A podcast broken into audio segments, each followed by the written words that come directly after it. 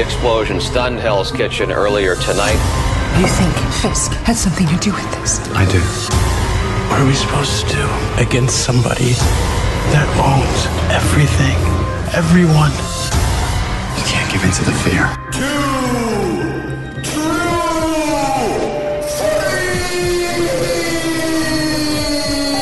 2, 3! Bless me, Father, for I have sinned. It's been too long since my last confession. Perhaps this will be easier if you tell me what you've done. I'm not seeking forgiveness for what I've done, Father.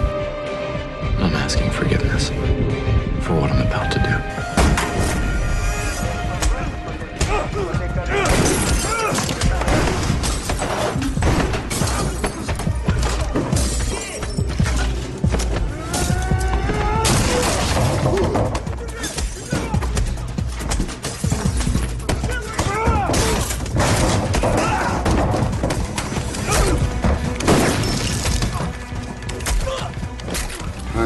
Taking a beating and start giving one. Well, welcome to, I guess it would be a 5-minute freak in the official category, slot in Two True Freaks, but we're going to put it in the slot. Yeah, which is number 5 minutes, of course. But we're going to be talking. What are you, a superhero? 5 minutes? I wish. If I could get 5 minutes, I'd feel like a superhero, but I'm doing. I got the opposite problem. It takes too long. All right, well, we've already started this out a little blue. No, we're red. It's Daredevil. Yes, we're going to be talking about the new Netflix series, Daredevil. Woo-hoo! Yeah, just started April 10th, and for me, ended April 11th. Because, double-edged sword, I don't know, I haven't really decided on whether it's a good thing to have everything at your beck and call at once or not. I'm not a big fan of waiting a week for my next episode, but man, that's some definite sleep deficits that I've built up watching this thing. I binge watched all weekend long. I didn't quite go 13 hours. I went about the first 7 or 8 episodes and then the last 5. Yeah, my office was closed the day it dropped, so I was like, well, jackpot for me. Yeah, nice. I actually rejoined Netflix for it, and we'll get into that a little later about just the business model of this. Because, just to give a little background of someone who may have been living under a rock or doesn't know Marvel's wheelings and dealings lately, it was announced maybe just over a year ago that Netflix was partnering with Marvel Comics or Marvel Studios to make 5 13-episode series to air, a year or two or the next couple of years on from, 2015, 2016, 2017, of Daredevil, which was the first, a.k.a. Jessica Jones, Luke Cage, and Iron Fist, and then all culminating in The Defenders, which is, I thought it was an April Fool's joke when I first read this. I'm just like... Are you kidding me? I fucking love The Defenders. Oh, yeah, me too. It's not really going to be The Defenders that I remember, but just these, I've always loved these street-level heroes, and just to see them realize like this in a 13-episode, God, well, I'll gush about it a little later, but... I guess what we'll start out doing is just do our little usual 5 to 10 minute blurb on. And who are we all? First of all, who are we all? Absolutely, we're the men without fear. Hopefully, they're starting out really bad. Fear of dying alone. Spiders. Definitely spiders. Fuck spiders. But I am Scott McGregor. Scott 2.0. Even though a friend of mine today just. It reminded me that joke is getting really old and obscure. I'm with Christopher Tyler, the hair metal hero tonight, and someone I don't think I've ever done a podcast with yet is Jiff Fish. Ahoy hoy. Ahoy hoy. Yes, ahoy. Joining us from such podcasts as you do, just one of the guys, right, Jiff? No. I do... I'm sorry. We're with Gene. Yeah. Where we celebrate the life of Mr. Angle. i.e. Quasar, who is the Kevin Bacon of the Marvel Universe. We also do Comic Book Fight Club, which is probably the most embarrassing yet fun thing I ever do. I haven't got a chance to listen to that. I'm very proud to be a part of that. Yeah, I want to definitely give that one a listen. Oh my God, I listen to it over and over and over again because it's exactly my kind of humor. But you know, it stands to reason because I'm on it. But it's horrible. You're gonna lose some IQ points listening to it. But man, it's fun. I think that's an actually a guarantee of listening to Two True Freaks podcast, isn't it? That you will feel stupider when you're done. Right. Depends on what shows you listen to. Yeah, not mine. Mine's high art. Yeah. No consoles for old men. They're plugged, sorry. Right. For you folks at home, we realize this is your dirty little secret. You don't tell people. You don't.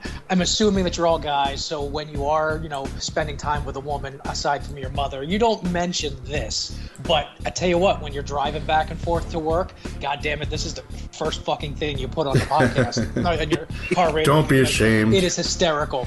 And we're all going to Atlantic City, so we can, We're actually taking the list of names in our Two True Freaks Facebook group, I think, and we're passing it out to shame everyone that listens to our podcast.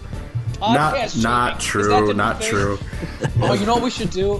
This is an awesome idea. We should get our hosts and put signs around their neck like they do with the dog shaming. Yeah, there we go. Can I just have a real albatross around my neck? Sneaks out to Wawa for Chubby Hubby ice cream every night. I love ice cream, but I can't eat it because it'll make me fat. Fat. Yeah, unfortunately. You're kidding. So Daredevil, and oh my goodness! I mean, let's just to start. I mean, who wants to? Somebody else start because I've already talked far too much. But Hero, why don't you start us off and tell us what you thought of Netflix Daredevil? What's your experience with the character? All right. Nine yards. Do you like long walks on the beach? Stuff like that. Well, I do like the beach, but if we're gonna talk about Daredevil was always a character growing up that I was familiar with. My sister had a boyfriend when I was much younger, and I got a ton of his comics. So there was a decent run of Daredevil in there, and I read them. It was mostly the Innocenti JR stuff, which is, if you're going to jump into Daredevil, it's kind of a weird place to do it at. But I enjoyed it, so I was always familiar with them.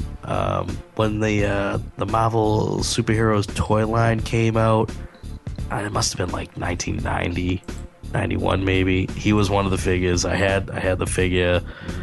I always knew who he was. I watched all the Marvel cartoons growing up, so when he'd guest appear on it, any time that he was actually on, I don't think he was on much. I knew who he was, which was awesome.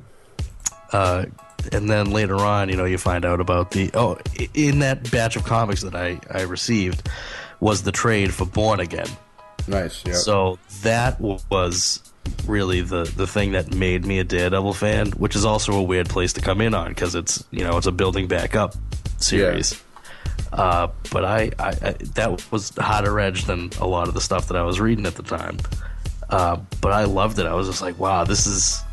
I mean, I know Frank Miller's kind of taken a downturn in his recent career, but reading that and reading the stuff that he wrote, I was just like, man, this shit is awesome. It's right up there with his Dark Knight Returns. I mean, as far as landmark comic series that he would work on. I like it better. I like it better than Dark Knight Returns. Personally, it's just because you can tell that it's tied to the Marvel Universe, because the Avengers do factor into it a little bit. Mm-hmm. But it was just, here's a guy, this reporter knows who he is, and they're buddies, and and the Kingpin is just vicious, and oh my God, this girl's got problems, and she's hooked on junk, and I was just like, oh my God, this is ridiculous. Yeah, I was probably a little too young to be reading it at the time, but it really grabbed me, and that made me a lifelong Daredevil fan, more so than the Innocenti run that I got. So I continued to follow the character up until I stopped buying books regularly because they got too expensive, but I mean, I was when Bendis was doing his thing on it, I was picking it up, you know, the Kevin Smith stuff. So the Marvel, when it hit the Marvel Knights line, I was really digging that. And I've been a fan of the character, not as much as J. David Weeder, but he's a character that I can happily pick up probably any run of it, and I will enjoy it because I have no problem with the swashbuckling Daredevil. I have no problem with the street-level Daredevil. I have no problem with him fighting ninjas. It's all good to me. I mean, He's kind of a five-tool character. You can pretty much tell any kind of story that you want with him. You can do straight superheroics, or you can do stuff with him and the Punisher, and it's all going to work. So that's my history with the character. The TV show, when I heard it got announced, I said, all right, here's a character that I actually want to see again because I liked the Ben Affleck movie. It's on record. I've said it. I think it got more right than it got wrong. Yeah, I agree with you there. Yeah. It still got a lot wrong. I enjoyed that for what it was. I didn't think it was the best adaptation of a Marvel property. It was amazing that we even got a Daredevil movie, though. I mean, that was after Spider-Man and X-Men had hit so huge that anything was going to get adapted, you know. And it was in Fox's wheelhouse, so they, you know, right after X-Men, they wanted to pump out probably any... Yeah, what other properties do we have? Yeah. I mean, I liked it enough to where I saw Elektra. Oh, God. Right? Why? Though Terrence Stamp did make a kick-ass stick, I have to say. Yeah, but without the connection to Matt, does it really work? Yeah, no. No. But it's the TV show... Long-form storytelling on TV has come leaps and bounds. Previously, to my knowledge, the only thing that really worked as a long-form narrative was Babylon 5, where, you know, the creator had a definitive, this is where it needs to begin, this is what needs to happen in the middle, and this is where it needs to end. Right. But with cable TV and pay TV, such as it is now, you can pretty much do anything you want. And that's what this version of Daredevil did. It's going to say, here's a 13-hour origin story. Mm-hmm. Now, a lot of us, we whine a lot about modern comic storytelling with decompression, which, yeah, I'm not a fan of either. I mean, you know, I can read stuff from the 60s and 70s that's one or two issues, and you get a whole story, and I love it. Stuff today, it's just, okay, you know, you're padding this out. On TV, I don't mind as much because it's actually allowing you to have the characters breathe a little bit. Mm-hmm. I don't think there was any waste of time with this show. Some others may argue that, but there were episodes that were mostly action. There were episodes that were mostly talking, and that balances out so where you actually have a beginning, a middle, and then to the story that you wanted to tell for this season. You told a story of how does this guy finally get into the costume, which was done very well, and it laid nuggets for what they want to do in the future should they do it, without it feeling like we're not going to get any resolve, because we got a full story. I thought the acting across the board in it was great. I thought the street level action in it was great. I think they didn't 100% adhere to stuff that was in the comics for some of it, which was fine. I was more than pleased with what they did with it. The guy that plays Daredevil, I thought he was great. Yeah. He's mild-mannered when he needs to be, but when he wants to, when he's in full go mode, like, it's not Christian Bale Batman go mode. It's I'm gonna beat your ass. It's and fucking I don't really scarier. Yeah, I don't. It was scarier. Voice. Yeah. Yeah. And it's everything in it just clicked on all cylinders. I was really impressed by it. And I have no familiar with Jessica Jones. I didn't read Alias. Yeah, me either. This show, I'm like, you know what? Bring on whatever else you want to bring on as a 13 episode season, because now I'm gonna watch it. Yeah. Even if I wasn't interested in it before. I don't want to do too many specifics because, you know, I guess we'll do that as we go on. But I was very pleased with the show. If season 2 was available right now, I wouldn't be talking to you guys after watching this. So there you go.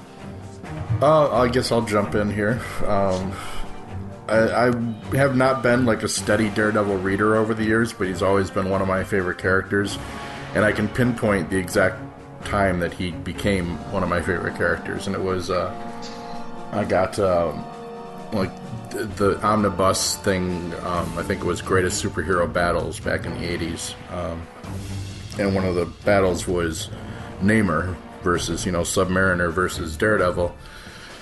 And, you know, through the whole thing, obviously, Namor is just kicking the shit out of him left and right. You know, I mean, Matt's getting in a billy club here and there, but ultimately it ends up with Daredevil flat on his face, grabbing Namor's, you know, ankle, trying to stop him with his last breath, essentially. And Namor just looking back, he's like, Namor says something to the effect of, you know, I've fought a lot of the heroes on this planet, and you're pretty much the most badass one I've ever fought because you're the weakest one I've ever fought. And that sold it for me. It's just like, yeah, that scene to me epitomizes Matt Murdock's determination and how he is kind of the dark horse, you know, probably one of the greatest heroes in the Marvel Universe. And, you know, a power set that not a lot of people might accept, you know, as many fantastical things go on in comics. A blind guy being a superhero is pretty far-fetched, but that was kind of the beauty of it, too, and Stan Lee's vision for that, you know, showing, because what is, you know, a superhero except, you know, our dreams of being able to surpass our physical, you know, limitations and do heroic things.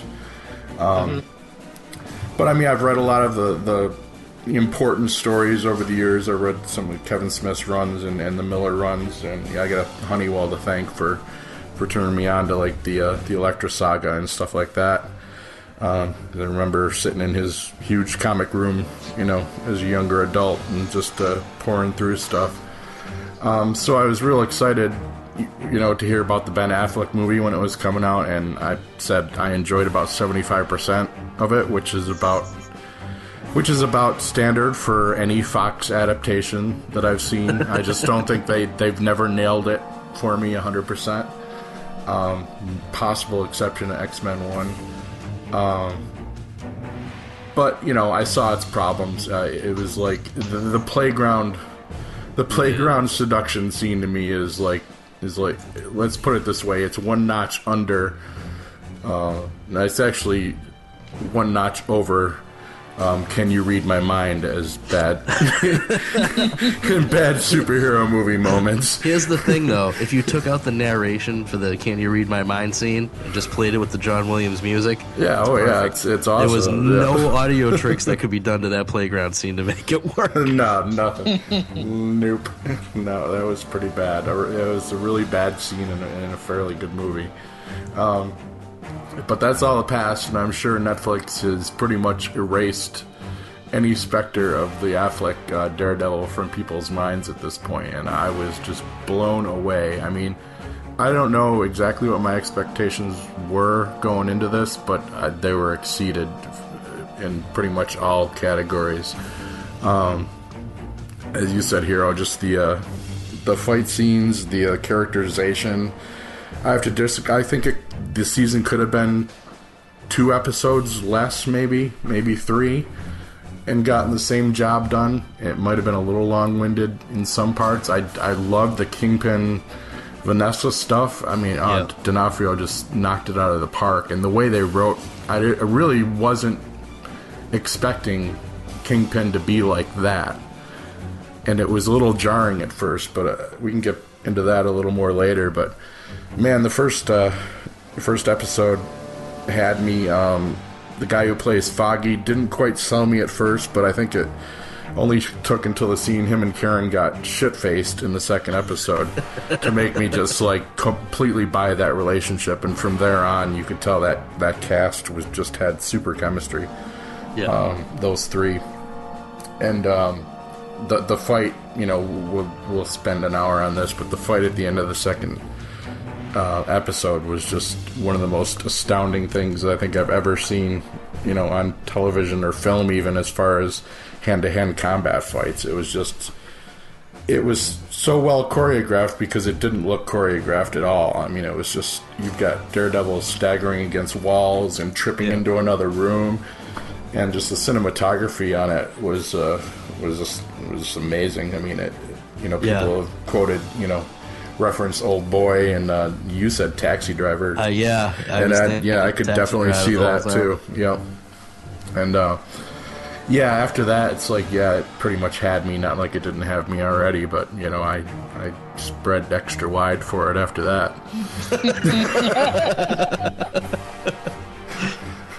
Come and get me. Come and get me, Matt. Oh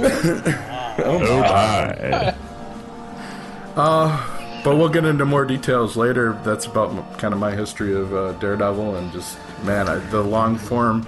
This to me was like a good little comic run. This was like a 12, 13 issue comic run. I mean, they definitely weren't all self-contained. But in a way, I mean, they were as self-contained as any single issue you'd read, and I think. So I was saying in chat before this, man, just give me all my heroes on TV like this from now on. I don't want to wait for movies anymore. It does have its advantages. Yeah. Yeah, exactly. And to you, Mr. Jeff. Yeah, so I don't know that I'd consider myself to be a Daredevil expert. However, I have been collecting Daredevil since like 1985, so I've read like just about every single issue for the last 30 years. That's expert for this show, You know, I've also have a lot of the miniseries, you know, the trades, Man Without Fear that Frank Miller did, which was awesome, which is where the black costume got originally put into the comic sphere. And of course, that's I was just loved the moment I saw that. Oh my God, they're using the year one, quote unquote, costume during this series. I'm a little bit disappointed they jumped over that and didn't do the Daredevil yellow costume, but I understand that we have to make this friendly for those folks out there that haven't, been such a big fan of the character. Yeah. If I were to say what is my favorite run, I got to tell you the Kevin Smith run, Guardian Devil, is one of those story arcs that just kept on going. And was one of those things that you just can't unread, you know. And although I've had subscriptions to comics delivered in my mailbox since I was, I don't know, 8, because I was a lucky boy growing up, except for being named Jeff. I fucking admit it, right? You know, that's why I do this, right? When some of those Daredevil storylines came out, you just couldn't wait for the next month to get your comic fix on. So Daredevil's been one of my, true enjoyable things. I even stuck by the character when he had that lame blue and gray suit somewhere in the early 90s. Do you remember that? When they tried to pretend like, I've got to make everyone think that it's not the same guy wearing the suit that's been wearing the suit for all these years, so I'm going to completely change my suit, and I'm going to have a gun. Even though I'm never going to shoot it, I just want them to see me with a gun so they don't think I'm the same guy. Well, you have to have an excuse for the pouches, too. He must have had pouches. Right. It's not like the G.I. Joe comics where they never go into the pouches for anything. They've got a utility belt. You've got to use it. As far as the Ben Affleck movie is concerned, I liked it. I was partial. So, it's like ice cream or pizza. There's no such thing as bad ice cream or bad pizza, just some are better than others. And that Daredevil movie was pretty good. There were some things about it that I thought were fairly lame, but I did like it. So Daredevil's been one of my favorites. When I saw that it was coming to Netflix, I said, I hope they don't fuck this up because, let's face it, Marvel has a long history of fucking things up. In fact, I want to make my new banner on my Facebook page the Captain America from the 80s that was done with the Red Skull that was Italian, not German. And I've got a picture of that dude in that rubber suit with a thumbs up, and I just love it. It's going to be my new like from now on. Your dad writes Catcher in the Rye, and then you wear a rubber mask. That's sad. Yeah, baby. Hey, but it was, at least it wasn't his logo painted on a motorcycle helmet. And yes, I watched both of those movies. Oh, I saw him growing up, too. And loved him, you know, at the time, anyway. So, Daredevil, man, as soon as I saw it, I said, hey, I hope they don't fuck it up. And they didn't fuck it up. In fact, they made it just dark enough, because I'm sure we've all seen these movies where they try to make it dark or they try to do something with it, and the pendulum swings all the way to the other side where it's now become cheesy because it's forced, it's unnatural and not organic. And this was spot on. I have lots of notes for when we get into it, but you know, the storyline, the powers development, the fact that one of you guys said, you know, a 13-hour origin story, man, that hits it right on the head. Yeah. I take issue. I'm the exact opposite of you, Scott, when it comes to, I take issue with some of the stuff they did with Wilson Fisk. Mm-hmm. But as soon as the first episode, Foggy Nelson, I'm like, yeah, it's fucking Foggy. Because Foggy is like one part criminal attorney genius, and one part con artist, and that's the character. Yeah, and he's just goofy enough to be, you know, goofy enough without it being, you know, comical. Where okay, it's not organic. You're trying to make this guy look like a douchebag, and you did. It was perfect. It was exactly. But I think they sold it later on in the series that I think he had that persona, and people underestimated him because of it. And I think that was intentional on his part. Yeah. I agree with you. I often play the goofball just because, you know what, I can fly under the radar. No, I was doing that on purpose. I said radio on purpose that time. That's right. To, you know, just to create that illusion. The illusion. Illusion. So, yeah, that's my take on Daredevil. And I'm going to shut up now. I don't know. I'm not even sure where to begin. Maybe we'll just we'll do the synopsis of maybe each episode. Maybe it'll just kind of jog our memories. I started watching it again, and I've gotten to about, I think I got to the Stick episode, and then I watched the final one again just to have that last fight fresh in my mind. We should probably say up front, this is going to be very spoilery podcast. I think we're going to pretty much let everything out. So, well, yeah, it's, I mean, every episode's available, so you guys go watch it if you haven't, and then come back. And they've had a fucking week, right? Right, I know. What are you doing with your lives? Come on. Seriously. Well, some people have children. yeah, poor bastards. What, for lunch? Oh, yeah. I can't even fathom the amount of TV I would have missed if I had kids. It's depressing. Is that why we're all middle-aged podcasters that talk about comic books? You are middle-aged. Could be. Do we see like a correlation or causation here? I think there are statistics to support it, yes. All right, so first episode. We just got Matt Murdock opens his law practice with Foggy Nelson, of course, while fighting crime at night as a masked vigilante. Gee, thanks, IMDb.com. That was helpful. You gotta start somewhere. Yeah, but I mean, it starts right out. You know, in a show that's basically a 13-minute or a 13-hour origin story. Man, they got the origin just, you know, quick, right? You know, in the beginning, basically, there's a kid on the ground. There's hazardous waste all around him. There's his father trying to rush through the crowd to make sure he's alive, and Dad, I can't see, and that's all you need to know to begin with, and then it unfolds through flashbacks throughout 13 hours, and it's just, I thought it was just brilliantly paced the way they did it, and you know, not overused. They didn't have to hit you over the head with an origin story like a lot of things do these days. Well, they had time. Yeah, I mean, which is... How old were you when you got blinded? 9. I hear things. They call stuff like that gifts.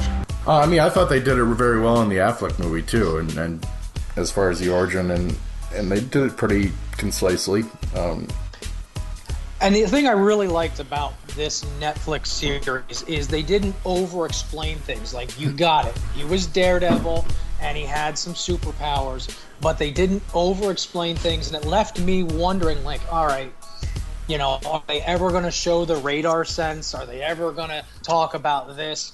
And sure enough, episode after episode, they start trickling in these things, so they didn't have to cram it down their throat and wedge it into the storyline. To use the term organic again, it allowed the story to develop organically. And the beauty of this being hooked up with, I mean, the only people that are going to lose out on this are people that aren't familiar with the Marvel Cinematic Universe at this point. But I mean, if you know this is connected to the Avengers, then you know, you don't really need them to explain to you that, gee, the hazardous waste caused this kid's powers. You've got the Hulk running around and shit. So, I mean, you know, no one's really going to question that. Yeah, and they don't even, the only reference to the Avengers is the incident. Yeah. You know, and then they say, yeah, aliens blew up.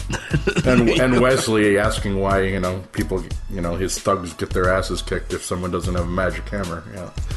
That's kind of nice, too. Yep. Yeah, but, yeah, it definitely sets the tone. I mean, you go from Foggy asking the cop, you know, let us know if there's something interesting, to Karen Page with a butcher knife in her hand, covered in blood.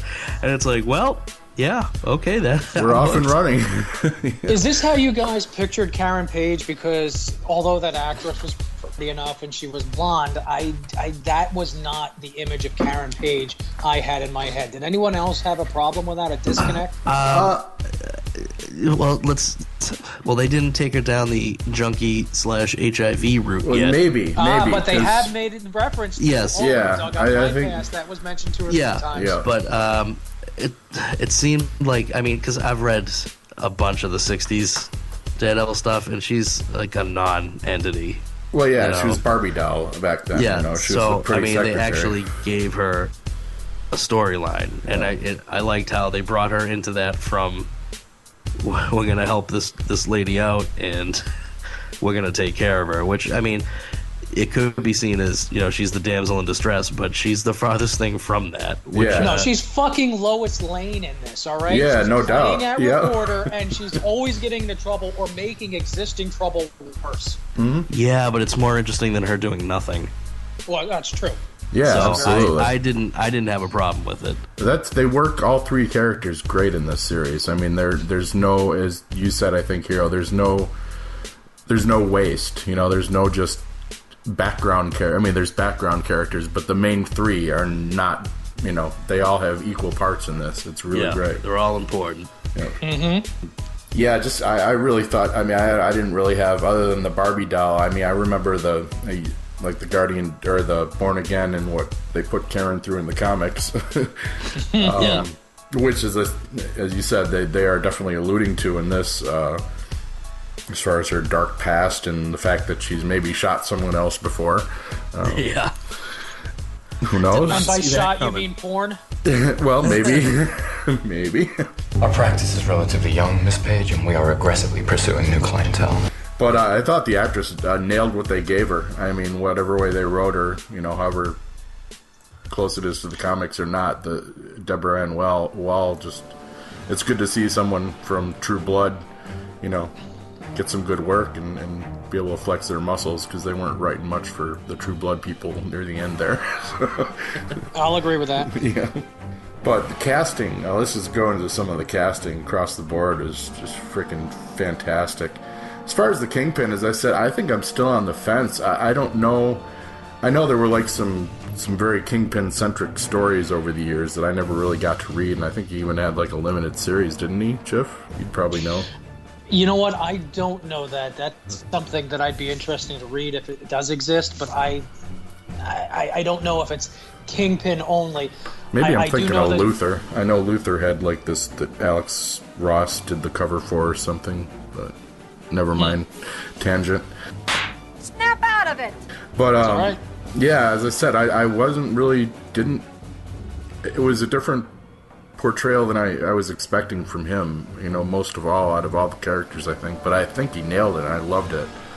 He's a little just, you know, I think the intent was to not make him, like, when you first read him in early Spider-Man comics and early when he, you know, he's kind of cartoon. Yeah, it's a gangster parody. I mean, he's like the enforcers, and you know, It just but I love the influences. Yeah, me too. But I mean, but let's face it, they are like, you know, just they're like Dick Tracy fucking gangsters. Yeah. The thing that kept hitting me over the head was he's not really the Kingpin yet, because every one of the suits he wore was black. Yeah. Well, thinking that in my head, I'm like, he's not really the Kingpin.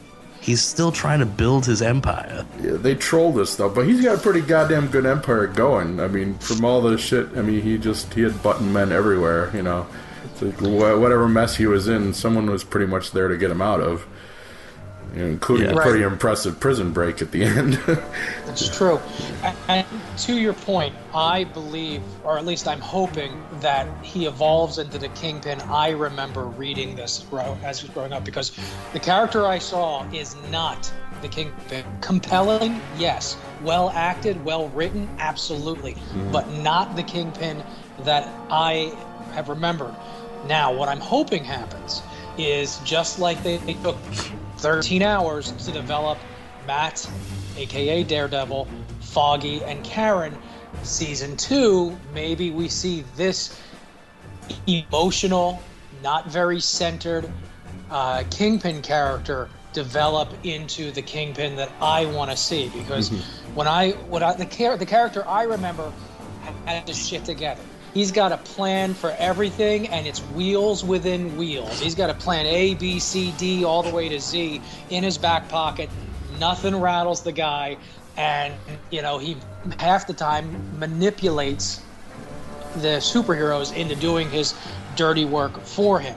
Right. I definitely think that's coming, and I think the fact that they hooked him up and they showed us his relationship with Vanessa, because you can tell as soon as she enters his life, that moment where she's picking out his clothes for him, and she picks out the different cufflinks than his dad's cufflinks. Yeah, yeah. And like, that's where it's like, okay, he's starting to become the Kingpin that we know. Right, he's no longer that scared little chubby kid, which, by the way, it's exactly how I looked when I was that age. So, and it pains me to mention that, but none of you assholes listening know my real name. So, you know, what are you gonna do? Anyway, no, I looked like that. And I'm just teasing. Did you ever take a hammer to somebody's head, though? The statute of limitations would be up. Right. Suspected, not convicted. Right. So, you know, when you're teased as a kid, I mean, so this Kingpin character is what I'm hoping is happening. Is, as you said, Chris, he was a victimized, brutalized child, scared, in pain, trying to break out of that role. Finds some level of power, some level of control over his life, but still ruled by the 10-year-old he used to be, which is why we see him looking in the mirror and seeing that kid. I love the Vanessa, because Vanessa Fisk is his wife in the comics, so he meets Vanessa, and she helps transform him from the boy he was through still seeing himself as that boy to the man he's going to become. So that's what I'm hoping. And one of the other things I like about this is Marvel does a great job. And I know you DC fanboys are going to get real mad at this, but DC, many of the characters, especially the villains, are one-dimensional archetypes. In Marvel, all of your bad guys aren't really bad guys. I mean, they're fucked up in the head. You might not agree with their methodology, but you can kind of see their point of view. I mean, Dr. Doom believes that your life would be way better off if he were in charge. Yeah. And you know what? He's not wrong. If you ever read the Emperor Doom miniseries, he gets to be in charge of the entire planet, and guess what? It's almost a utopia. And the only reason why he lets it go is because it's fucking boring. Magneto saw his Jewish people, was that the way to say it, victimized and slaughtered as part of the Holocaust. And now that he knows he's a mutant and he sees the same pattern happening again and is terrified of that, so he does the only thing he knows how to do, and that is use the same type of tactics the Nazis used. See a little juxtaposition there? And aren't you impressed I used the word juxtaposition correctly in a sentence? He starts to do that same sort of thing because And boy, he was. We're all products of our environment. That's what he knows, and he doesn't want to see the same thing that happened to his parents, to his family, happen to his new mutant family. Kingpin, same thing. Yeah. Comes from, he's a sympathetic villain. You kind of get where he's coming from in all of this. And yeah, I don't agree. And even Loki, I mean, within the MCU, Loki is the same way. It's like these monsters aren't born this way. They're made, you know, from, you know, one way or another. And if you've ever read, oh my God, if you've read The Journey into Mystery, I believe that's what it's called, that came out in the late 2000s, Loki becomes such a sympathetic character. I mean, when he becomes a boy again, which I know is kind of lame, but if you really read it, there's a scene where he's looking in the mirror, talking to himself, and not metaphysically, he's because of magic's involved. And, you know, he actually comes out and, you know, says, I hate you, referring to himself, because he became exactly the way. Everyone treated him like a liar. Everyone treated him like a trickster. And that's what he became, because you're a product of your environment. And if people treat you a certain way, you'll live up to that expectation. So without further pontification, I like what they're doing with the Kingpin. I hope he becomes what I remember as a child. I think it's a given. And to the sympathy aspect of it, he's only sympathetic to a point. He's sympathetic until he decapitates that guy with the condor. And at that point, you go, oh, ooh, yeah, okay. Well, there's a point you realize he doesn't believe his own bullshit. As much as he's trying to get everyone else to believe that he's an honorable man, he really is just that 10-year-old child that's trying to kill his own demons and, you know, and erase them, basically. You know, he wants Hell's Kitchen to burn, essentially. Sometimes it requires force. It's impossible to avoid for what I'm trying to do. Or something worse. We don't know what the black sky is yet, but I'm intrigued to find out. I'm sure Iron Fist is actually going to tell us more about that later on. Yeah. We planted some nice seeds in this, too. I mean, and you do that when you know there's already three other, you know, shows on the way that are going to follow this up, and I haven't read anything that, you know, he's going to be in any of the other ones, but we know that Matt Murdock's showing back up in The Defenders, so that's something, and why not have him, you know, have at least Nelson and Murdock, you know, attorneys at law, be in one of the other shows, too, or at least the mention, you know, there's going to be a lot of cross-pollination going on there. Yeah, yes. The seeding that they did in this was phenomenal. Oh, there's so many Easter eggs throughout this whole thing. It's just a beautiful thing.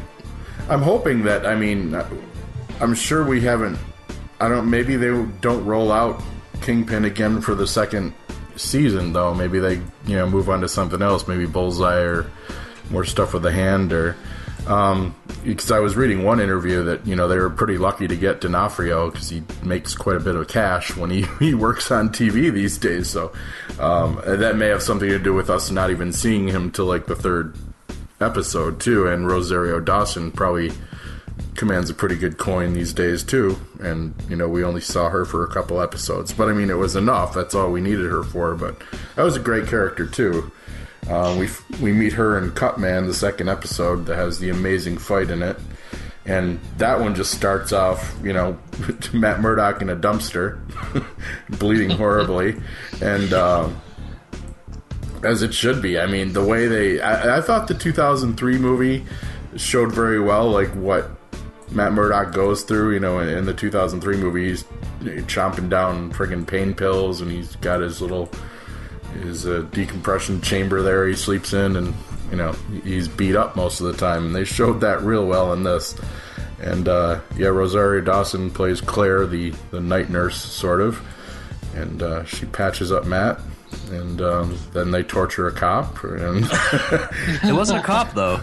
I thought it was a cop on his payroll or something. No, he wasn't a cop on the payroll. He was one of the guys working for the Russians. Yeah, he was a Russian that was disguised as a cop. Now, a couple of things that this brought up, and they explain it as we go through this series. But a couple of things, I'm watching this, and firstly, I'm going to say I love the interaction between the night nurse and Matt. I love that relationship. Even though it didn't necessarily happen like that in the comics, it totally makes sense, and I'm all for it. From my heart, What is it telling you? That you're scared. More than I've ever been in my life. But I'm watching this episode, and the thought that continues on throughout the rest of the episodes is, it reminds me of the old Punisher comics that we all knew and loved from the 80s and 90s, where, goddamn, this guy takes so much punishment. How is he healing so quickly? Mm-hmm. And that was a question that, you know, finally got answered, you know, 7, 8 episodes in. But that actually pulled me out of my willing suspension of disbelief, because he's taken so much damage. Now all of a sudden he's walking around like, how the fuck did that happen? Yeah, that was a little rough on the imagination, but yeah, you know. Well, his father could take a beating too. Yeah. I don't know if you're the son of a boxer necessarily means you can take as much punishment as a boxer, but I guess we're going to suspend our disbelief on that one. Right. And another thing that comes up is, all right, if all of his senses are super heightened, right, where we have seen in the past that loud noises can distract him and you know, incapacitate him. Well, if your sense of touch is that acute, and you're taking those kinds of blows. Yeah, pain's going to be worse. Right. Yeah, how are you going to be able to muscle through that? Now they... He's Catholic. He's Catholic, yeah. I like that explanation, too. Well, they do explain it away later on after we meet Stick, after they start talking about the meditation techniques. And again, we told you there's going to be spoilers, so tough shit. Yeah. The meditation techniques, you know, hey, by turning his meditation inward, he can accelerate his healing process. I got to call bullshit on that, but at the same time, you know, it's a superhero movie, so right. Superheroes. And then the meditation techniques help him push past the pain, but God, you know, I get a hangnail and, you know, I turn into a 3-year-old. Well, and thank God you're not out there defending us there. You're right. I'm here to rip down other people's projects and make fun of the creative process. That's what I do. Lawyer by day, vigilante by night. Absolutely. But so we finally get that amazing fight at the end of Cutman. There are a lot of, I don't have the list up in front of me, but a lot of different directors on this show. Each episode pretty much has a different one, and you can tell different styles in some of the fights. And they almost blew their load too early in episode 2, in my opinion, because that fight was just so astounding that I thought everything that came after it was going to be a letdown.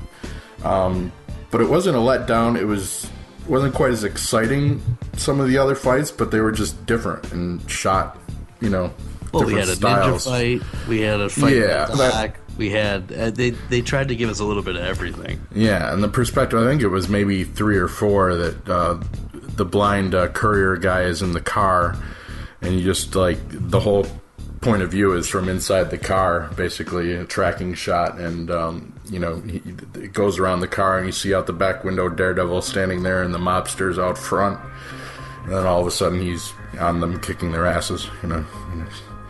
And the poor blind guy gets shot anyway. But a lot of people. He was peddling dope.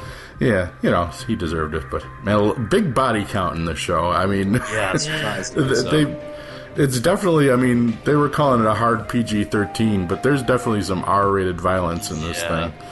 And one side boob, which is always nice, you know. I mean, what? Side boob? Have we ever seen side boob in a Marvel thing before? I mean, that's just astounding. I get this Mystique count. No, Marvel MCU. That's actually just full blue scaly boob, which is not really. It doesn't do anything. It counts. It does count. I guess. A boob. Yeah. And Scarlett Johansson's ass in the Black Widow costume. Oof. That is my refrain all the time whenever we're talking about one of her movies with her. Scarlett Jo's ass. And this is why we don't have female listeners. We weren't going to get female listeners anyway. Not with this one. Play to our crowd.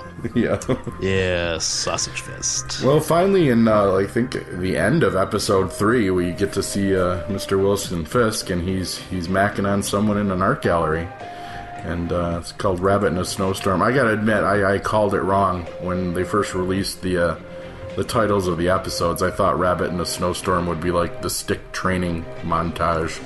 It sounded like something Stick would say. You know, you're a rabbit in a snowstorm. He's not, but it wasn't. It's just a really boring painting that Wilson Fisk, you know, managed to buy and thereby get into Vanessa's shorts. Right, but we find out later why that painting speaks to him. Right? Yeah, right. That blew me away. It was nice because I wasn't even thinking when they were doing it that he just liked shitty art. You know, I didn't think there was actually going to be a reason for it, and that was nice. That's what you can do in 13 episodes. Mm-hmm. I like the Vanessa Kingpin dynamic. I don't know anything about them from the comics other than obviously they get married, but I like that she.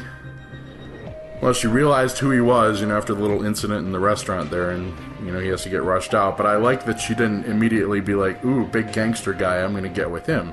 That she was cautious. You know, they wrote it like real life, that this woman's going to check this shit out and bring a gun to the second date and, you know, not dive in. But ultimately we find out that Vanessa's cool with blowing people up as long as you're doing it for a good reason and you've got billions of dollars or something. And you have an assistant that picks good wine. I don't know. In episode 4, we get In the Blood, which is a lot more from our Russians. I think that's maybe when one of the Russians loses his head. That might be a little later on. Early? I don't remember being that early. That was, but the whole underplot of, I mean, basically it's kind of this criminal organization, which is kind of the Hand, but I don't remember. We didn't actually hear the Hand spoken in this, did we?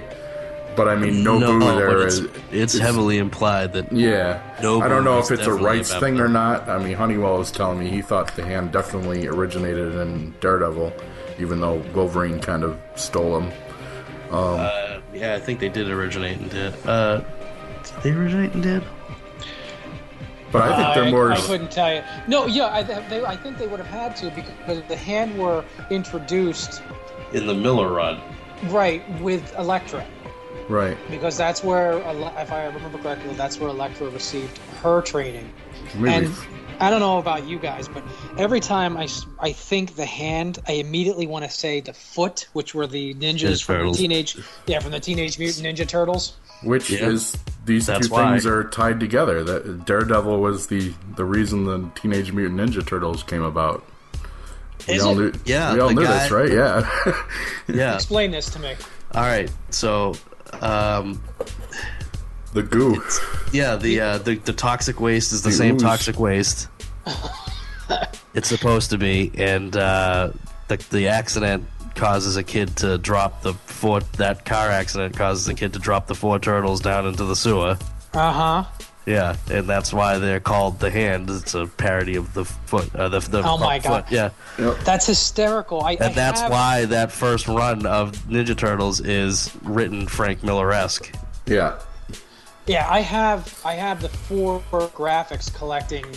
I guess the first couple of years of the Teenage Mutant Ninja Turtles, and I love it. And I know that Eastman and Laird, the creators, you know, thought of the Turtles as a joke in a bar one night. They're drinking, and I think, would it be funny to make a Ninja Turtles? But I never made that connection. I do. I remember that panel specifically where it's some kid, which I was young Matt Murdock. So I guess it was Matt Murdock. No shit. Oh, that's great, man. Yeah, I learned something new tonight. The more you know. Right. And knowing is half the battle. Yeah. But where were we? Anyway, Vanessa and Fisk, that was cool. The Russians, just a lot going on. I mean, even for 13 episodes, this was some dense stuff. And we have, Madame Now or Gao. Something? Gao. Madame Gao, who's like the main heroine hookup for everyone. We've got the Owl, Leland Owsley, who's not yet the Owl, and kind of looks like he's dead, but not. Well, his son's not still guaranteed. Alive. Yeah. Oh, there you go. So maybe he ends up being the actual Owl, right? And he gives Fisk a lot of lip. Like he's given everyone a lot of lip service, and he thinks he's got leverage, but he doesn't realize that Kingpin's also crazy. So. He didn't count on that 10-year-old boy coming out and knocking the shit out of him. Mm-hmm. He thought he was dealing with a businessman, which is why, I mean, Kingpin's, as you said, he's not the Kingpin yet because his people turn on him, and specifically because he's gotten with this woman who's been complicating things, and so they want to take her out, which obviously doesn't make him real happy. He crushes the Russian's head. That was right after their first date, because it was the Russian rushing in that interrupted them, and he got all pissed. He's like, "You made Vanessa upset," and thus he.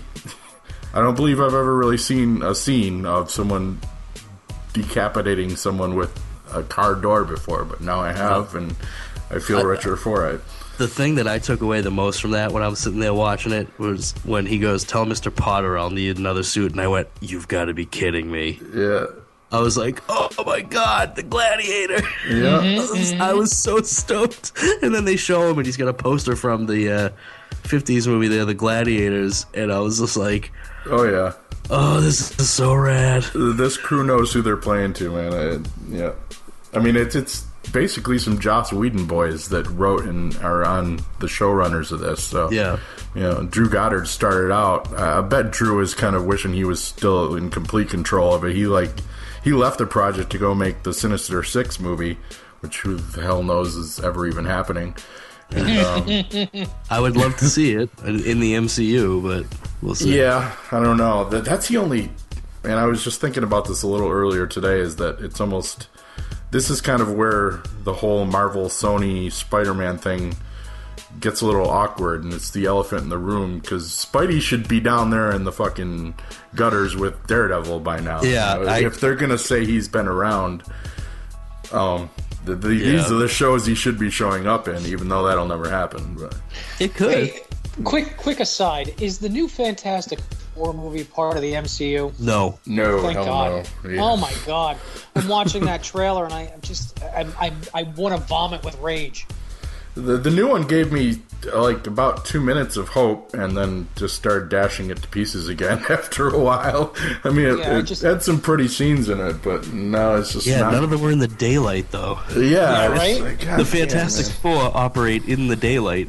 Yeah, personages. It almost looks like a good chunk in the movie is going to be in whatever negative zone. I'm not even going to get into that. Which, right, I should be excited because it's the negative zone, but right, don't waste it. They're going to fuck it up. They're going to fuck it up. And unless they've got a nihilist flying at their asses, then I don't care. If you're going to do that in the first movie, have them run into a nihilist. Don't even bring in Doctor Doom yet. Right. You know, there's enough there to do with it. You know what? No. I'm going to stop you right there. I hope they don't do a nihilist, and I'll tell you why. Because Guardians of the Galaxy, another one of my favorite comics. I've loved them since they first appeared in the short-lived Thanos run. That was all during the Annihilation wave. I'll bet he's in the Fantastic Four stable, though. I almost guarantee it. Oh, that would suck. Mm. Oh. If Negative Zone is, he is. I don't know if they'll call it the Negative Zone or not in the movie, but... You know, you're stomping on my buzz, man. We got to get back to Daredevil. All right. I'm too happy about this show to fucking worry about that hackery. I've been preoccupied of late with questions of morality. World on Fire. Mm-hmm. As Fisk moves forward with plans to threaten to rip Hell's Kitchen apart, Murdock and Foggy take on a case helping victims victimized by a slumlord. We've got the kind of stereotypical Latino middle-aged lady who needs help, and you know, Nelson and Murdoch rush to their aid, or Nelson and Page, actually. Which is a cool little story, and it shows through the whole thing, man. They show that Foggy, Karen, Matt, they've got great hearts, and maybe Foggy and Karen even more than Matt. I mean, they actually focus on them a lot as far as their film, you know, their charity work, and you know, just pretty much, you know, I don't think they took that one case for Fisk to get his guy off on the self-defense and made themselves some money there, but pretty much it's all non-paying clients, as it should be for Nelson Murdock. Well, Matt took that case so that he could figure out what he was up against. Yeah. Which I liked. It's like, he's got some. He doesn't really have any scruples when it comes to tracking down who the bad guy is. No, and that's kind of always been a Daredevil thing too. He skates that line. You know, he's like Batman. He won't kill, but I mean, he gets dark and he doesn't mind. He put someone in a coma in this. He threw him off a freaking roof, you know, yeah. And couldn't be sure that he'd survive it. But he did. I think he knew. Otherwise, he wouldn't have done it. Yeah. But that was after he stabbed him in the head. That was crazy. I know. I mean, we've got Daredevil the Torture. That's another thing I really didn't see coming in this show. And I definitely didn't see the nurse, you know, giving him instructions on how to torture a guy better. I was just like, this is nuts. You make life difficult for bad men. Let's face it, this Daredevil is a better Batman than any Batman I've ever fucking seen. I know, man. I know. Yeah. And as I said, it's just... And that's kind of... He's always kind of been Marvel's Batman in a way. Get out of my city. And there was a Daredevil Batman crossover. It was a one-shot trade paperback. It was great. Yeah? Yeah, it was great. Matt Murdock's fucking with Bruce Wayne the entire time. I love it. And you know what? I want to back up for a second. Although not canon, I really like the idea of Foggy and Karen... dating. Like, didn't maybe they date for a while? That was cool, yeah. Well, I mean, they had chemistry in this anyway. Go on, guys. I didn't know about the comics, but... Now, my recollection, and I could be wrong, in the comics, he hit on Karen. Of course, Foggy would hit on anything that moves. But he hit on Karen, but Karen eventually fell in love with Matt. And I liked the dynamic, and I liked the idea of her starting to fall in love with Foggy. And I realized that in Marvel, especially, the hero can never be happy for too long. So if anyone, right? I mean, and it gave me a complex, you know? You know, no matter how good things are going, something's going to happen, and your chick is going to leave you, or your chick is going to get killed, or your chick is something, she's going to get AIDS, and then Bullseye's going to come in and fucking throw the baton and kill her. Yeah. You know, no matter what happens. I can see both of those things happening in this show pretty easily. No matter what happens, I mean, even in this, right? Matt starts a relationship with a night nurse. It is a great dynamic. And then, I can't handle you being Daredevil, and she goes away. You don't see shit like that in DC. Like, don't get me started. I have some real storytelling problems with DC, but Marvel, of course, pendulum swings the other way, and no one can ever be happy for long. There's no happy endings in Marvel. It's always something new. It's drama. It is drama, but it's too far. Like, no one...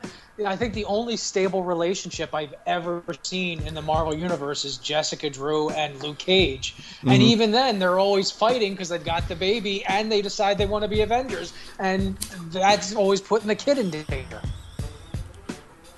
And we'll probably see some of that. Did I go too far? Did I lose everybody on that one? I was just trying to think of counterexamples. Black Bolt and Medusa?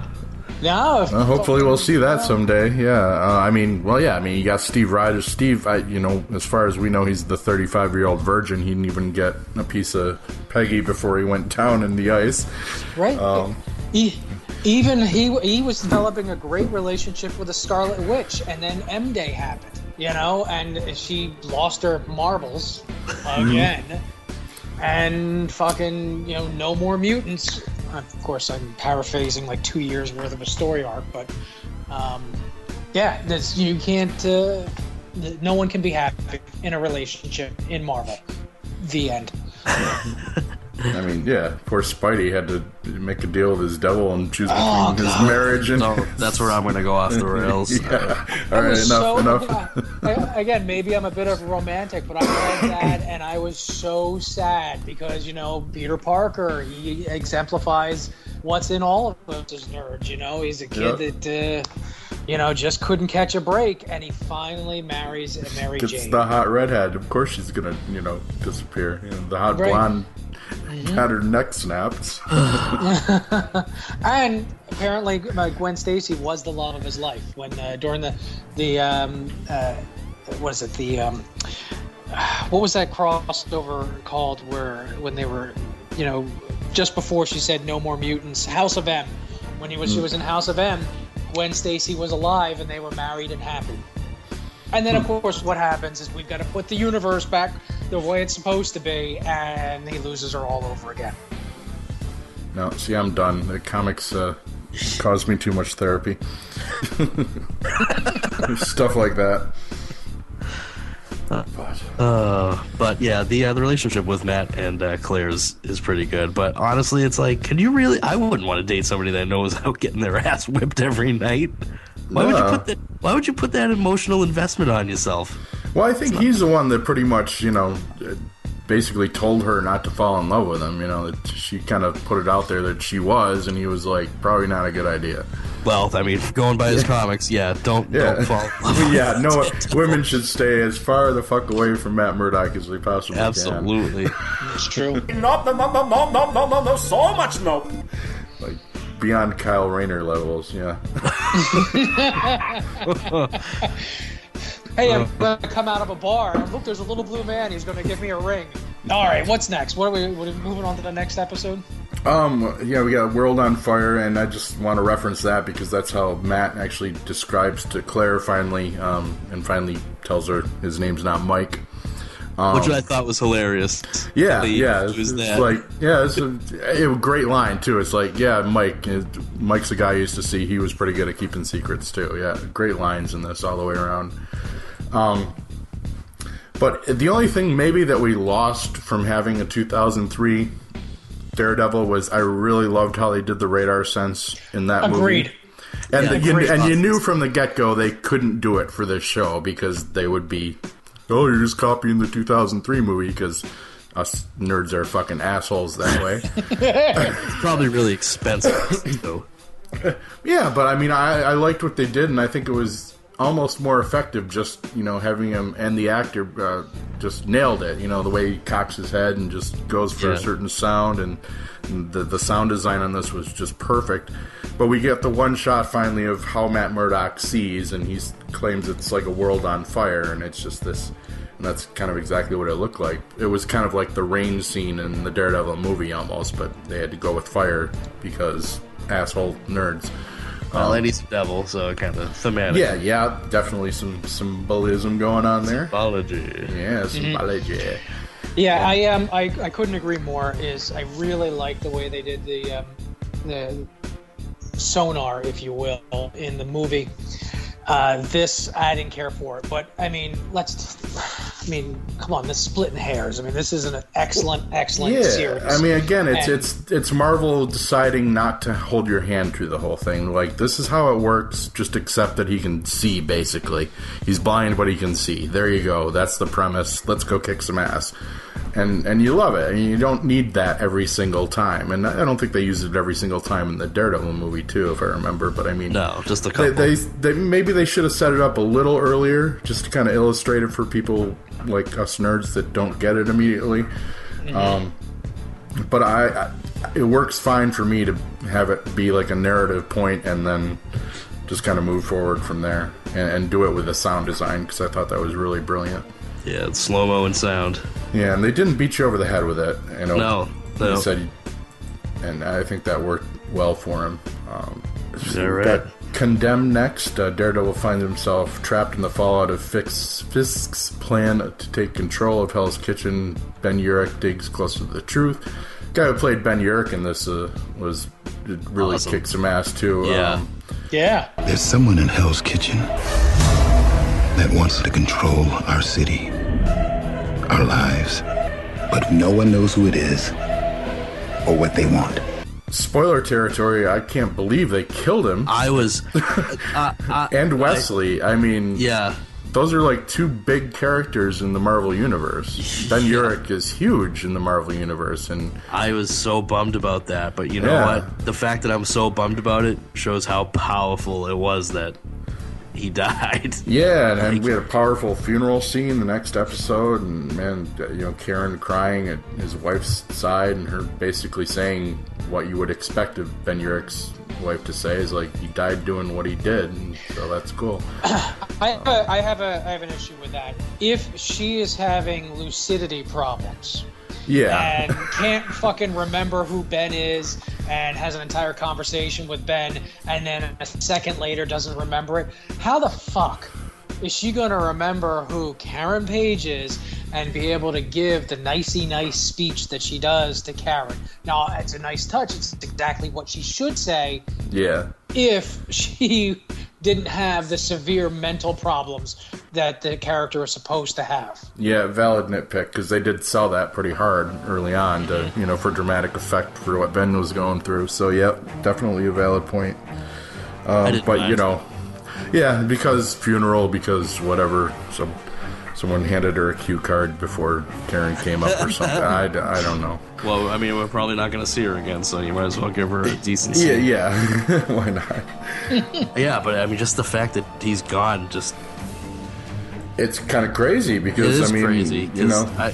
I was like, oh, you know, he probably won't find out that Matt's Daredevil until, you know, a couple seasons in. And now it's like, oh, he's never going to find out.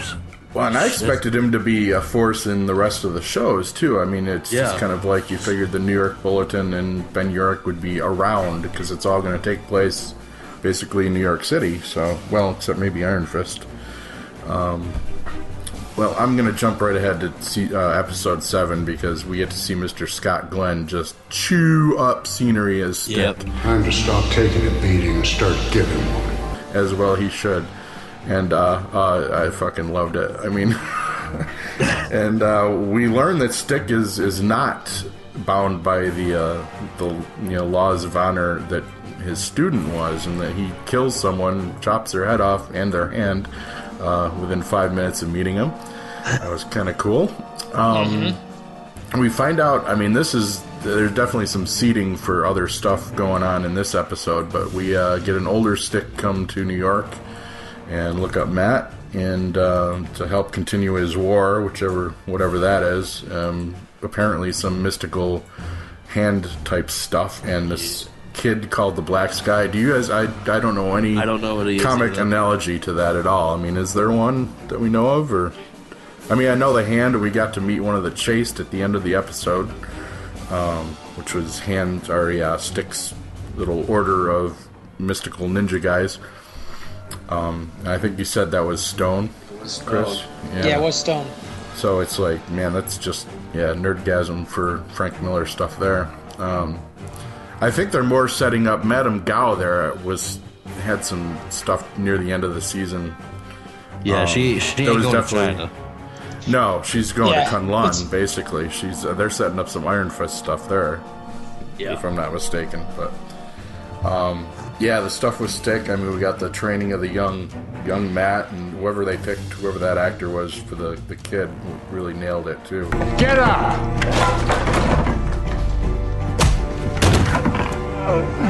Get out!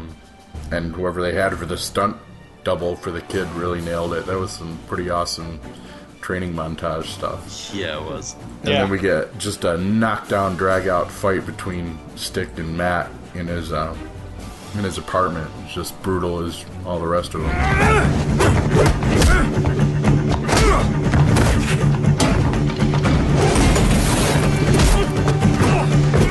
You guys think, did Glenn nail Stick for you? Absolutely. Man, it was so good that, you know, I could see why young Matty would want him to be his dad. I want him to be my dad. Yeah. He would have no time, you know, without the beatings, maybe. That's all right. My dad doesn't have any time for me. But at least you'd learn to be a ninja from him. Yeah. That's right. A fat ninja, but a ninja. It'd be like Beverly Hills Ninja.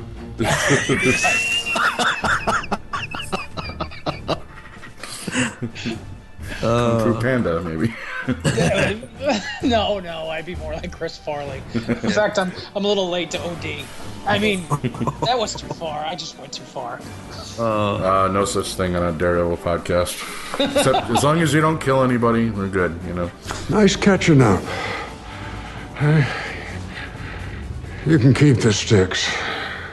You're going to need them. But Stick, after promising, does kill somebody. He kills a small child, which is apparently also this mystical weapon, which somebody better fucking explain that one to me. Yeah, I tried looking that up. It was one of the references I didn't get, and I can't find anything on it. I think they're totally throwing us for a loop on that one. I think they're trolling us, and they're like, yeah, try to find this one, fuckers. Yeah, the text that I got from my girlfriend after she watched this episode was, "I have a penis." No. Dick. It was holy shit, Stick's the fucking man. I was like, yeah, he is. Yeah. He's Jack Crawford. He's that, the skipper of the Dallas and never mind. On for Red October. Snap out of it.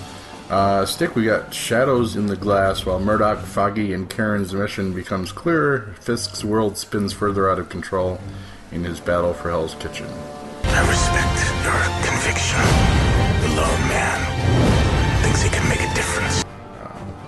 That's pretty vague. That is pretty vague. These are all very vague. Was that the one with the ninja? Or was that the next episode? That might have been, or maybe Speak of the Devil, but yeah, we eventually got to see Super Ninja versus Matt, which was very cool. It was so awesome. Yeah, Nobu, and he ends up going up in flames, ultimately. But suspect that, well, there's something going on with Nobu, too, because there's a piece of dialogue where someone, I think it's Stick, actually, refers to him as, this time around, his name is Nobu, or he's Japanese. So this is obviously some kind of immortal type mystical warrior, I'm betting. So I didn't catch that. So yeah, thank you. Yeah, and that makes sense. There is mystical hijinks. Well, so I mean, Stick didn't even tell Matt what war he was supposedly going to be, a soldier in. But I mean, we can glean some of that. The Miller stuff.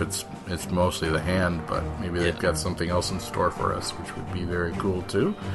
Maybe there's hope for you yet. Now, eventually, Wilson Fisk he gets in front of, he realizes that things are kind of going to shit, and he kind of jumps out in front of things and foils Matt and Foggy and Karen by basically going public and kind of doing some PR work on himself before they can, drag him through the mud.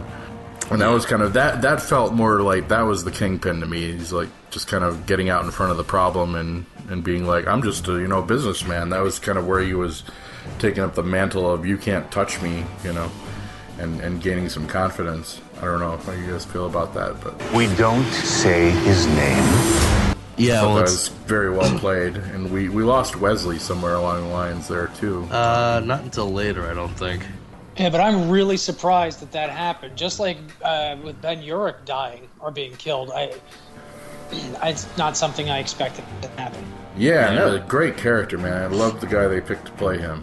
He was awesome. Just spot on. And funny, and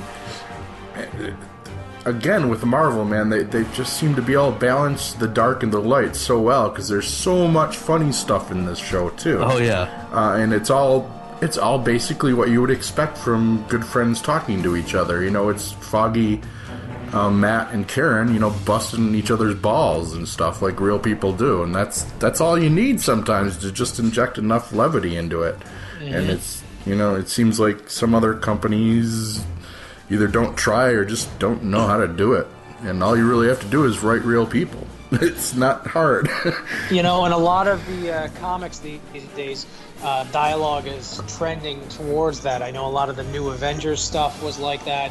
A lot of the X-Men dialogue was like that, and it makes it more believable, and it makes you feel like, they're your friends. They're not characters that they're, your buddies. Who the hell are you guys? I'm Matt. He's Foggy. Well, like the old X-Men comic animated series, Storm would be making a sandwich and be like, I will now assemble the ham with the cheese and pour my elemental might into the mustard. And, it's like people don't fucking talk like that.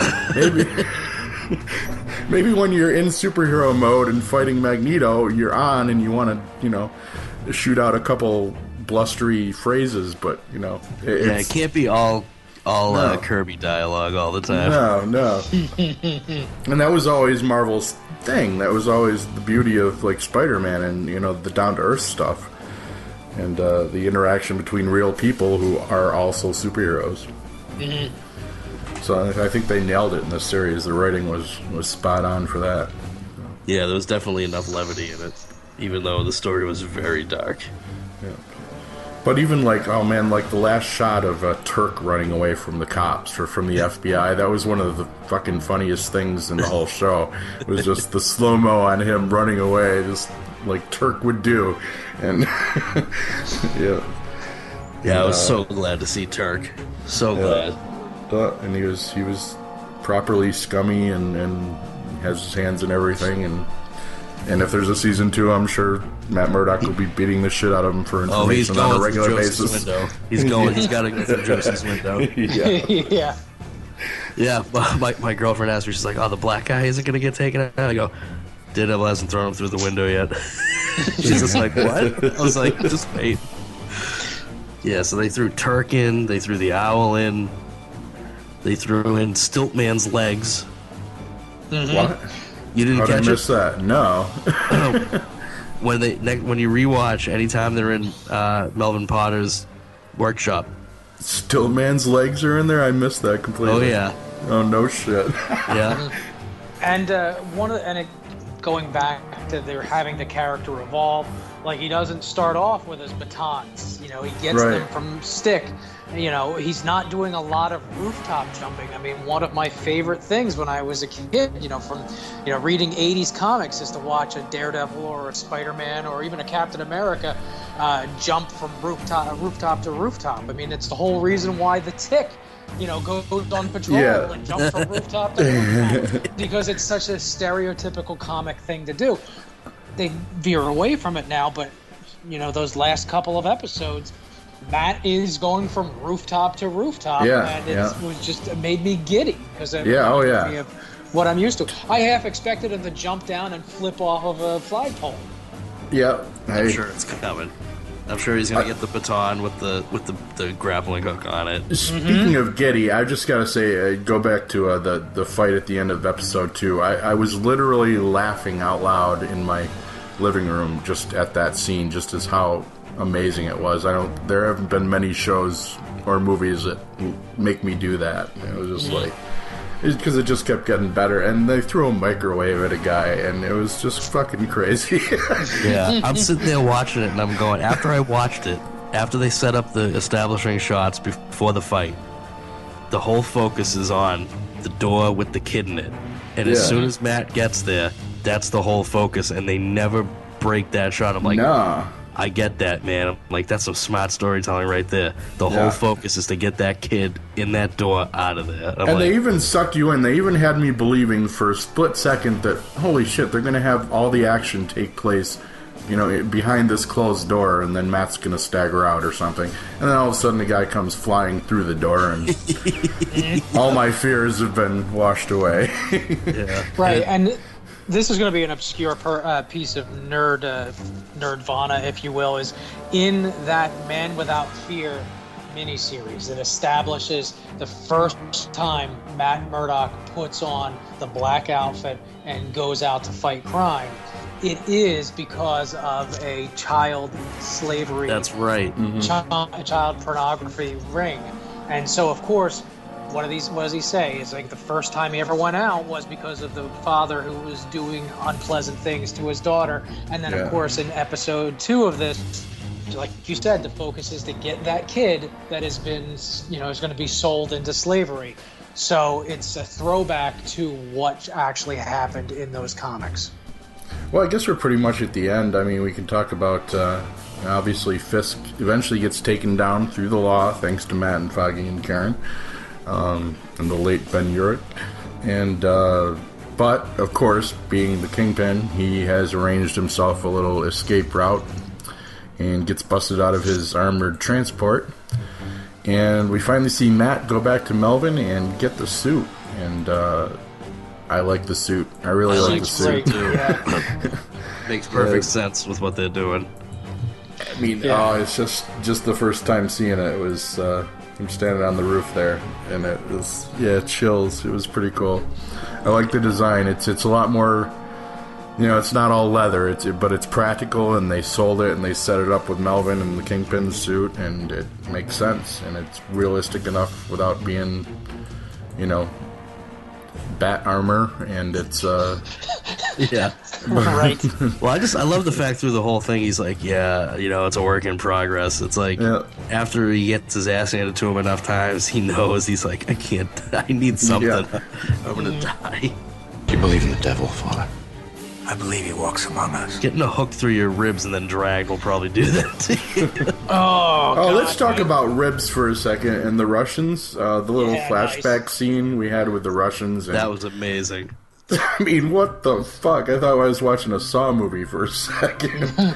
But just for those of you who haven't seen, yeah, a Russian literally rips the ribs out of a dead comrade and uses it as a weapon and other things. Did you use the word comrade on purpose? Was that a pun? Yes, of course. Yes, nice. Comrade. Good. Points for you. You just won podcast. There are no winners. Ooh. 10 points to Slytherin. And to go back to those fight scenes, I mean, they were so visceral and well choreographed that I found myself actually flinching while watching it. And yeah, and it was like that was hurts from being punched by the Kingpin.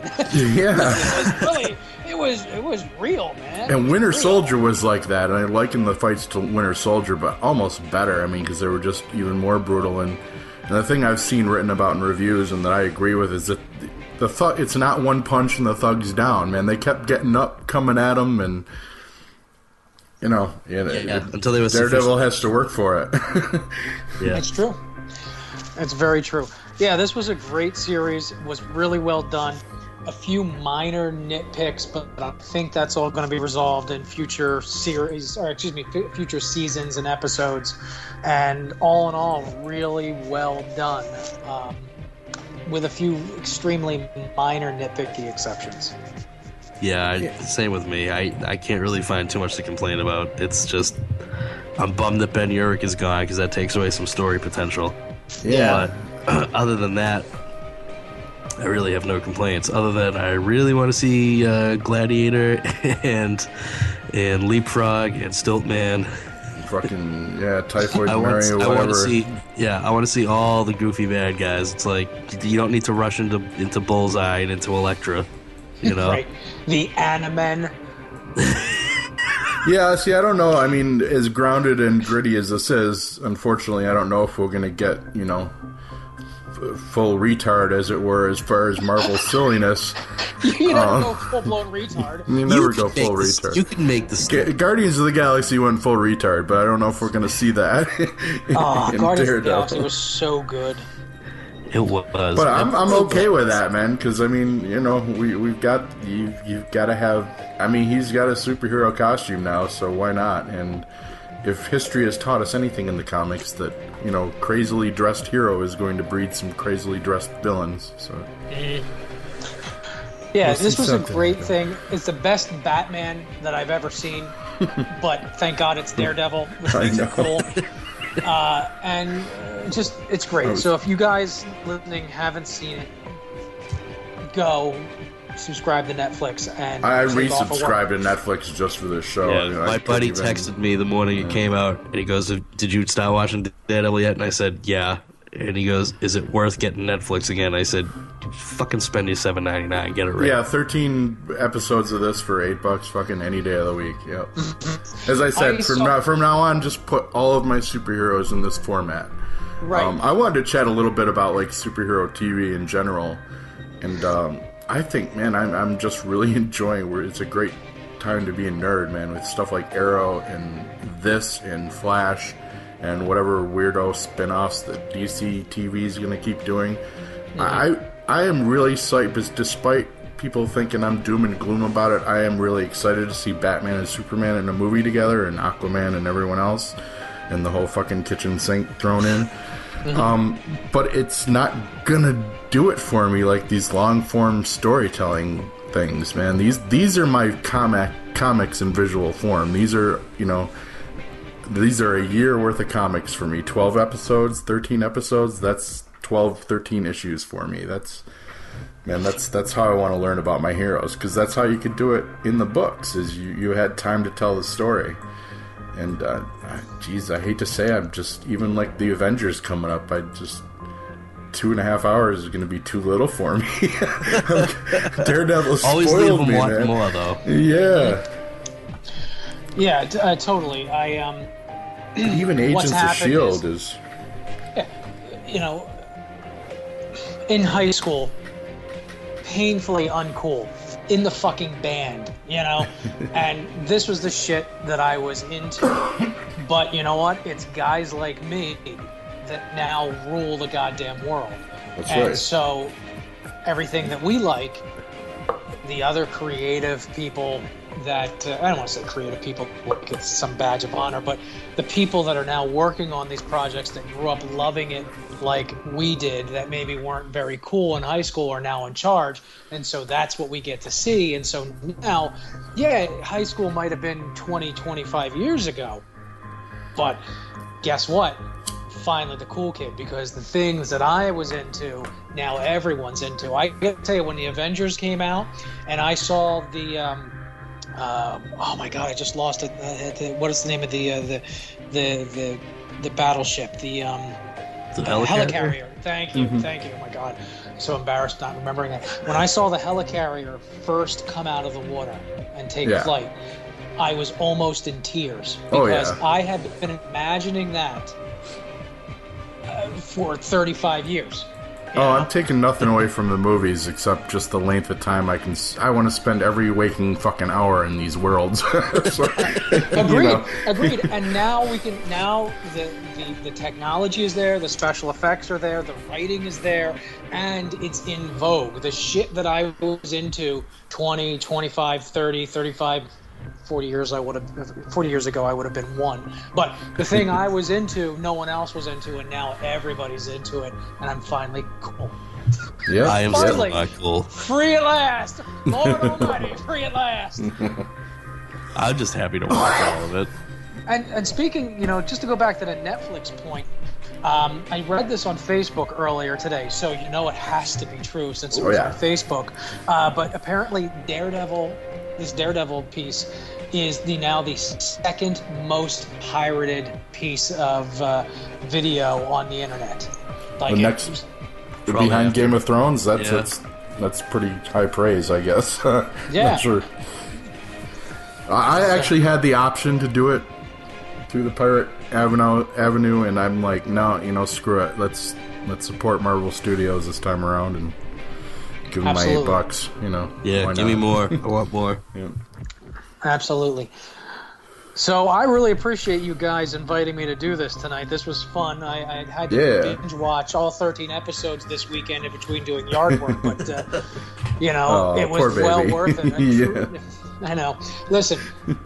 If I could make money reading comic books, eating ice cream in my underwear, I would do it. Absolutely, we all. But I can't. I got real work to do. But it's nice to give me the outlet to talk about the things I love with the people I like. Yes, indeed. Word. I've got high hopes for the next four shows. I mean, they've set the bar pretty freaking high. So I gotta think they've got equal amounts of talent on these upcoming shows, and we don't know all of them yet. We've got Luke Cage and Jessica Jones cast, but that's pretty much in Purple Man. We got David Tennant as the fucking Purple Man. I mean, so awesome. Yeah. Can't believe they're doing from what I've seen so far, awesome. Maybe he just wears a purple suit, which, you know, I'm cool with it. As long as if we don't have a purple-faced guy. Yeah, and that given what they're getting away with in Daredevil, man, that could go some dark places. With the Purple Man. Oh my god! If you've ever read the Thunderbolts comic, you know they had a whole Purple Man storyline, and they were talking about the things that the Purple Man was convincing some of the female superheroes to do. Oh, I'm sure. Off panel, and it's like, wow, this is, you know, this was before comics really got dark. I mean, this was in the mid '90s. This series went down, and. It's like, wow, you know, it would have went over, you know, a younger person's head, but I knew exactly what they were talking about. Absolutely. Sex. Oh. Final thoughts, Hero? Final about sex or about Daredevil? It might be better than sex. There we go.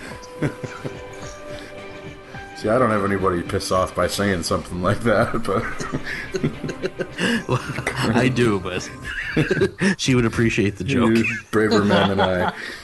Prime. No, it's great TV. Go get Netflix if you don't have it. Watch it.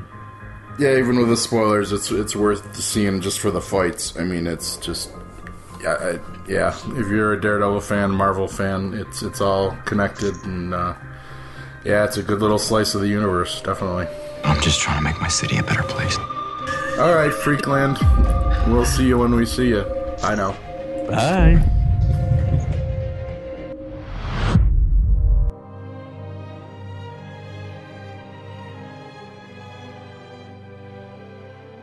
I have called you all here today at the behest of Don DiManzo to discuss the expansion of our Jersey territory.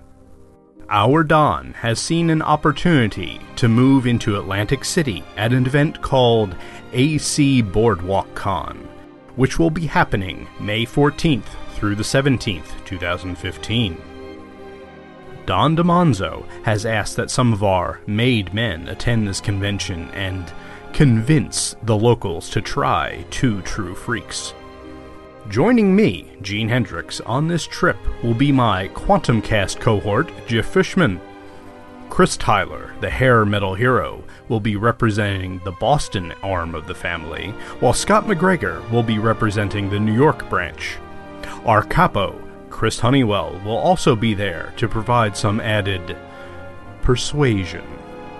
Your Don has asked that any of his loyal friends in the area come and pay their respects to this new endeavor. He reminds you that all the information on the event can be found at doacbc.com. That's doacbc.com. Come help us make Atlantic City an offer they can't refuse.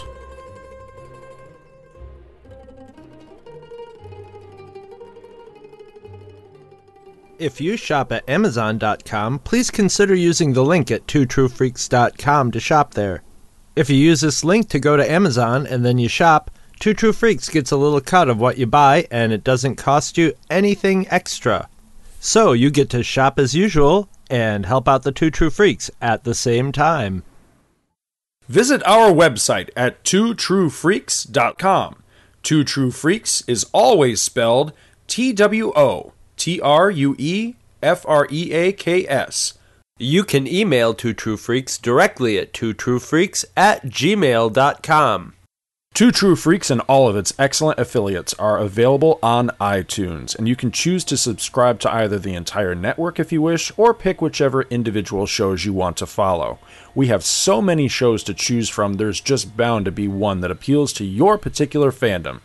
Just search Two True Freaks with an exclamation mark at the end, space, and the number 2. You can find Two True Freaks on Facebook. Just search for Two True Freaks. Dumbass. If you ever leave your house and you actually have friends, why don't you tell them about Two True Freaks? If you've enjoyed our show, please won't you take a moment to rate us on iTunes? That helps others find the show too. Thanks for listening, and join us every Monday for new episodes of Two True Freaks. We were finally invited aboard one of these spacecraft, which landed near Ann Arbor, Michigan on October the 24th of 1954. This is a drawing of the craft. As I was leaving the craft, the commander, Soltec, said, "Soon others of your people will be able to have an experience similar to this."